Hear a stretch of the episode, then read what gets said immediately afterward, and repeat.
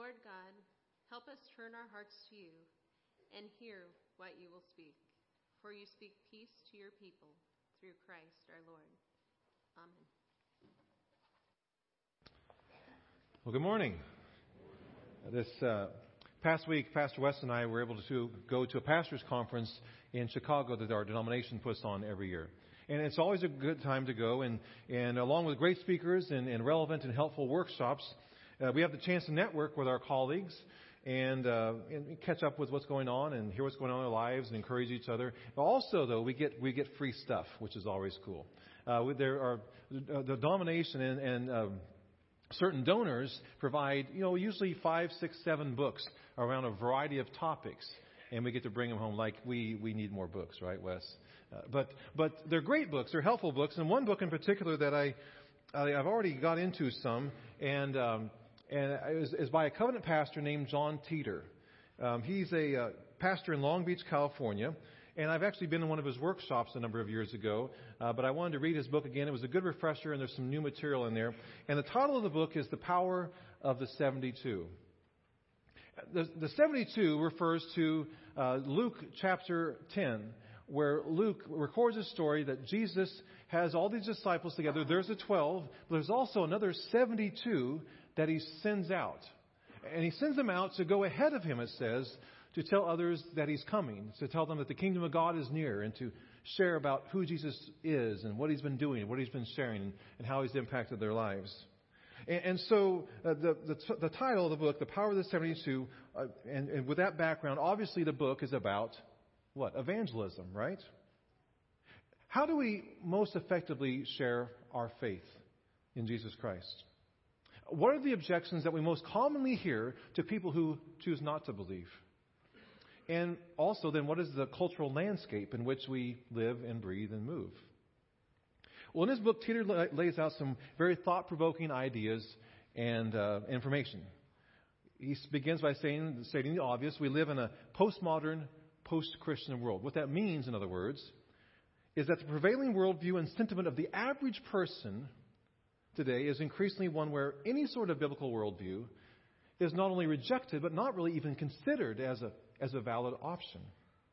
More and more, he says, the idea of absolute truth has been put aside for a different approach, which places all religious and philosophical ideas on equal footing with equal value.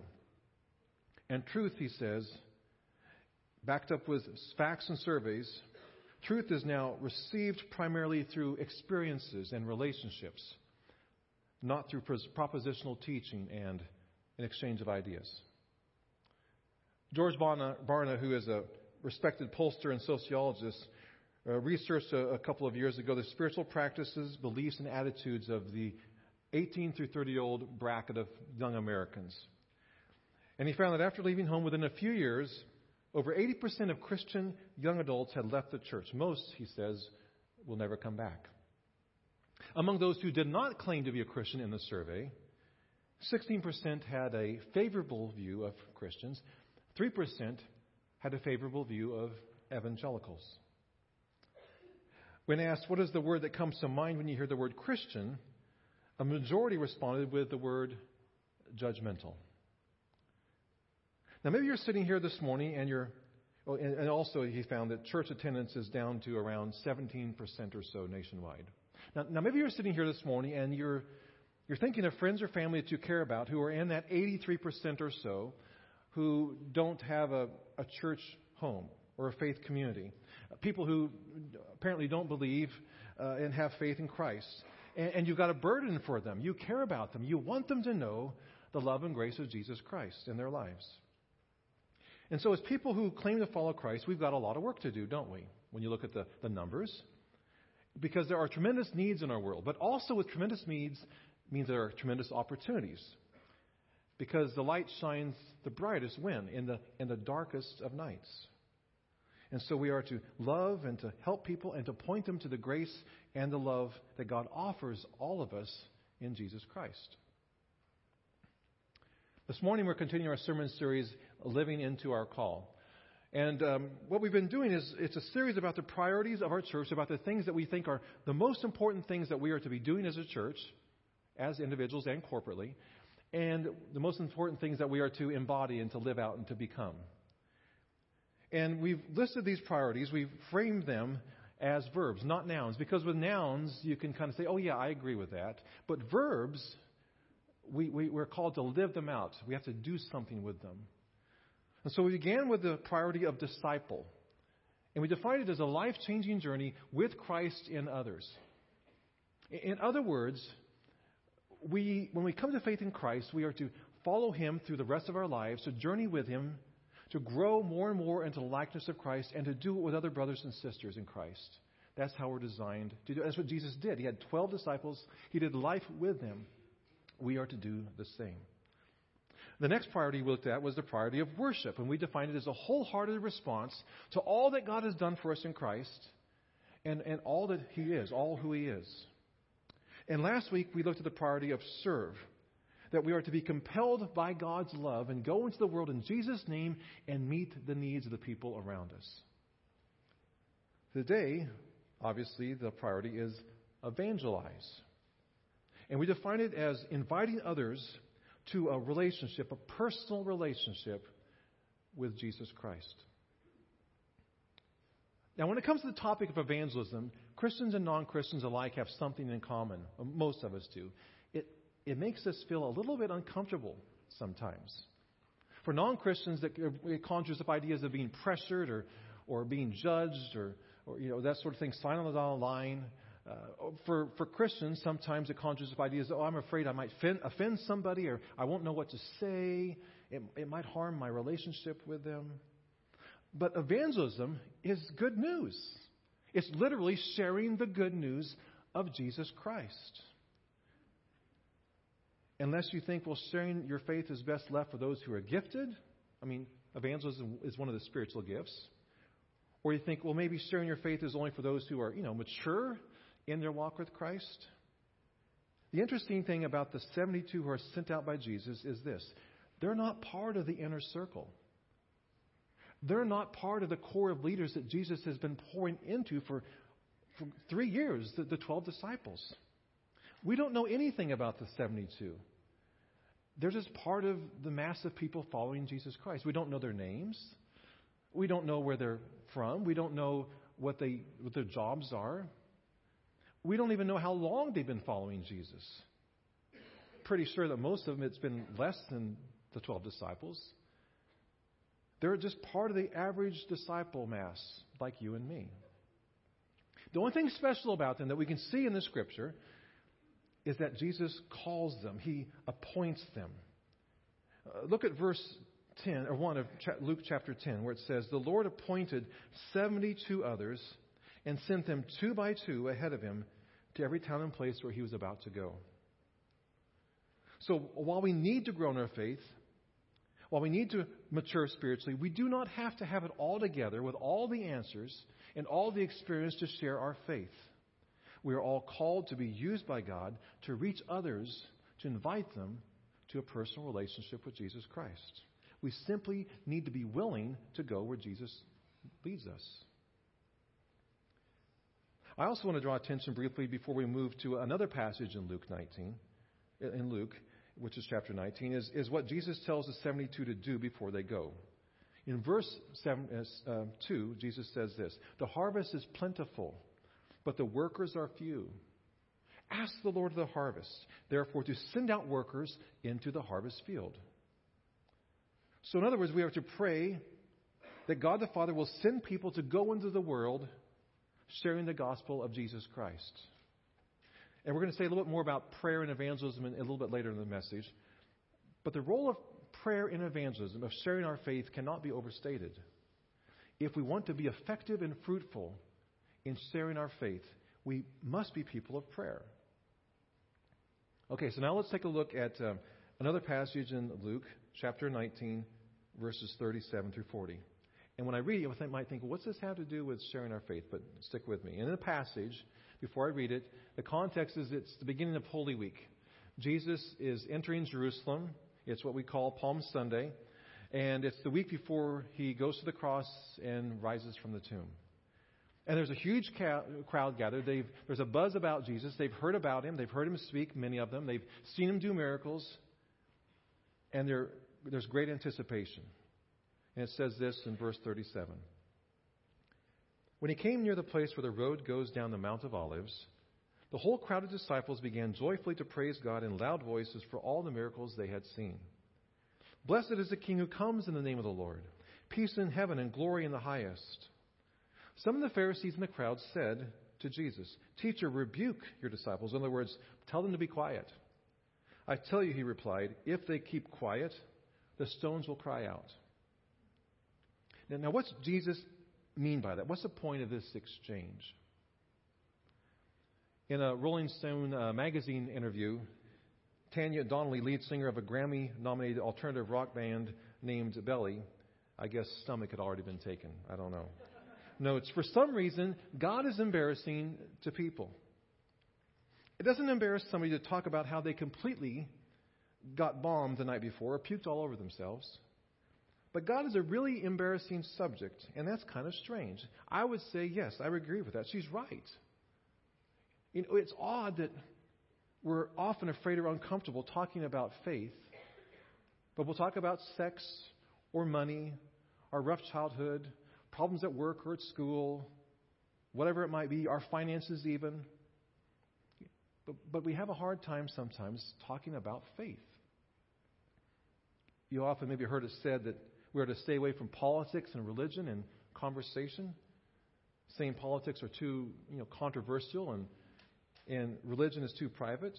But Jesus does not view religion, faith, as private. Personal, yes. Personal, and that each of us is to relate to God. It has to be our own faith, not our parents, not our spouses, not our friends' faith. But Jesus is saying in the face of the Pharisees, who were the religious leaders and rulers of the day,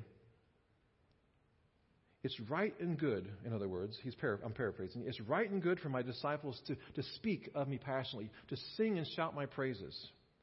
In fact, he says that they did not, the very stones would speak of my glory. If we claim Jesus Christ as our Lord and Savior, speaking about him to others is not optional. It's, it's expected. The natural response of a person who has met Christ is to speak about him, to tell others about him a lot, consistently, faithfully. But how do we do that effectively and faithfully in the context in which we live? First, we are to we need to begin here. We are to treat other people as individuals created and loved by God, not as projects to be won for God. Genesis 1 tells us that God creates us in his own image, male and female. He creates us in his image. 1 Peter 3:15, a passage about sharing our faith says this: Always be prepared to give an answer to everyone who asks you to give the reason for the hope that you have. And then he adds this, but do this with gentleness and respect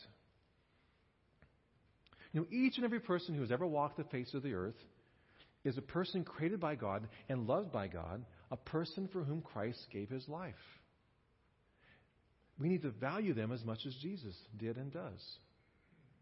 The coworker who's vulgar or profane, who's just not very likable, Jesus loves him. The classmate who thinks all Christians are a little crazy in the head or maybe a little intolerant or bigoted, Jesus loves her. The neighbor who is the nicest guy you'll ever meet, but who doesn't believe it because he just doesn't see it, doesn't buy it, Jesus loves him too. And Jesus loves them as much as he loves you and me. And when Jesus died on the cross for the sins of the world, he died for our sins, but also theirs too. You know, there's this, this powerful phrase in the Gospels where we're told that Jesus looked at the crowds and had compassion on them for they were like sheep without a shepherd. It doesn't say that Jesus looked on them with disgust or impatience. Why don't they get it yet? He doesn't look at them with condescension or with irritation or judgmentalism. He sees their pain. He sees their hurt. He sees their sin, yes. He sees their need for Him, for forgiveness. And He has compassion on them. That is a huge part of effectively sharing our faith. Myron Augsburger, who's a pastor and writer, says this about sharing our faith. When I evangelize, he writes, I'm simply trying to describe, describe people's deepest concerns and show how Jesus addresses them. So, for example, if somebody's struggling with anger, you can show them how Jesus can give them peace. Or somebody struggles with, with, with uh, forgiving themselves, with, with guilt or shame, you can talk about how Jesus offers forgiveness and will forgive anything that we've ever done by simply putting our trust in Him. If someone is struggling with feeling unloved or rejected, we can point them to God's unconditional love and His acceptance for them. We are to see people through Jesus' eyes so that when they look into our eyes, they see love, they see care, they see authentic compassion. Second, we are to look for where God is already at work in their lives and join Him there and follow Him there. You know, I truly believe that God is, is calling people constantly to Him. People who do not know Him. People that we think are far for, from Him. God is at work in their lives, drawing Him, sending them messages, work in their lives, sending people across their path. Maybe something they see uh, in nature, something that they experience at work, or, or a loss or a challenge, or something in their lives. God is constantly at work calling people to, to put their trust in Jesus Christ. And for us as believers, we can join God in that work.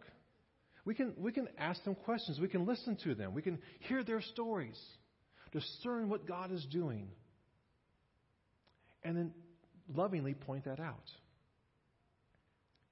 You know, God will often create a, a hunger or a dissatisfaction in a person that will lead them to find their satisfaction in Him.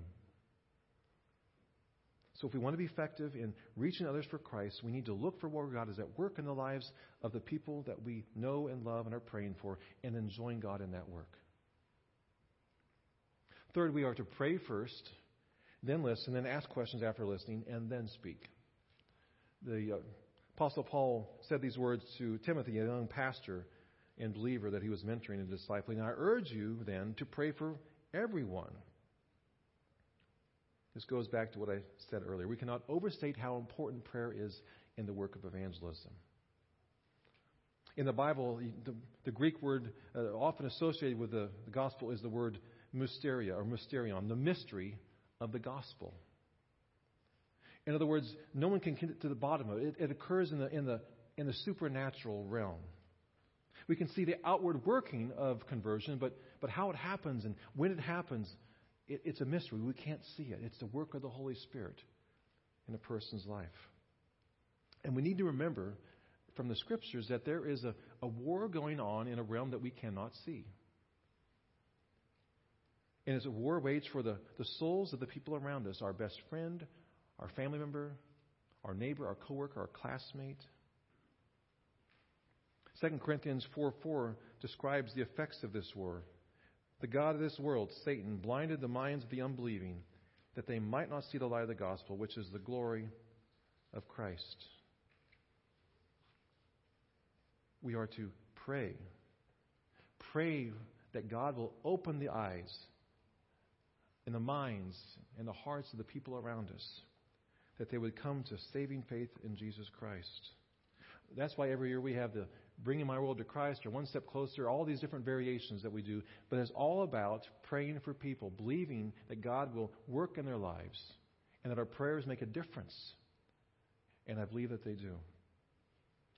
Fourth and finally, we are to talk naturally and with authenticity about what Jesus has done in our lives. Now, a prerequisite, of course, for this is that we're letting God do something in our lives. That's not just something that happened a long time ago, but, but God is actively doing something in our lives. Billy Graham said this regarding evangelism. It could be that one of the great hindrances to evangelism today is the poverty of our own experience. In other words, one of the maybe reasons that in our in our church in, in America that there seems to be not as much fruit in people coming to Christ maybe the connection is is that our own faith in life with Christ is pretty thin. and inconsistent. Donald Miller, in his book Blue Like Jazz, writes this about his evangelistic misgivings before his faith deepened. He says, I could not, in good conscience, tell a friend about a faith that did not excite me. I could not share something I was not experiencing. And I wasn't experiencing Christianity. It didn't do anything for me at all. It felt like math, like a system of rights and wrongs and political beliefs, but it wasn't mysterious. It wasn't God reaching out of heaven to do wonderful things in my life. And if I would have shared Christianity with somebody, it would have felt like mostly I was trying to get somebody to agree with me rather than to meet a living and personal God.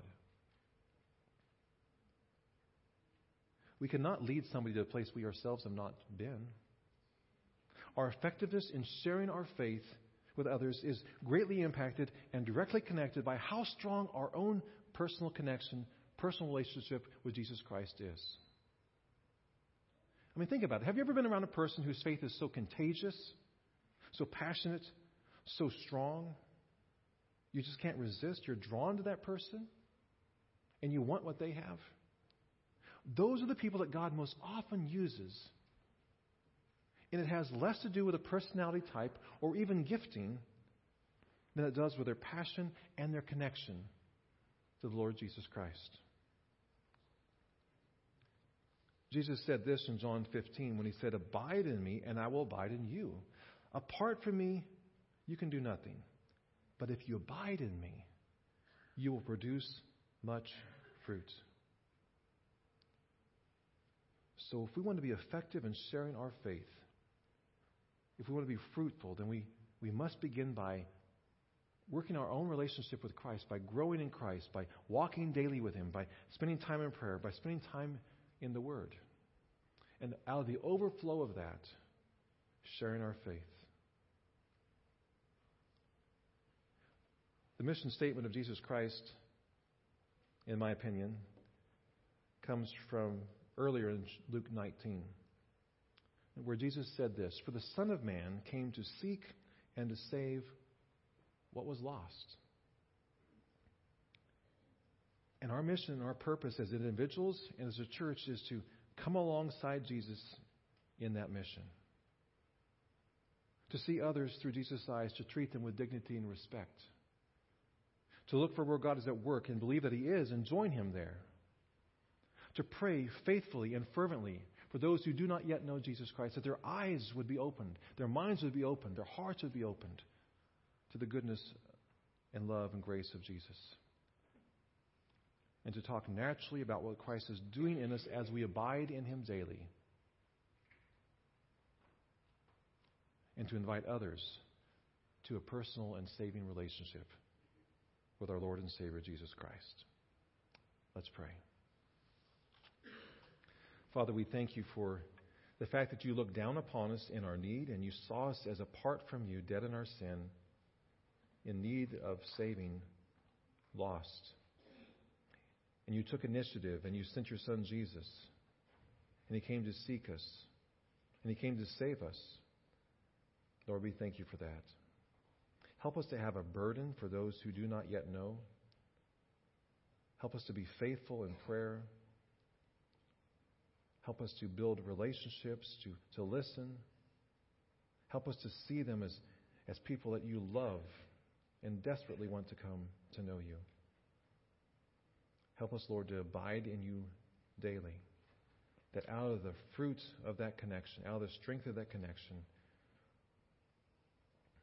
that you would work innocent through us to bring more and more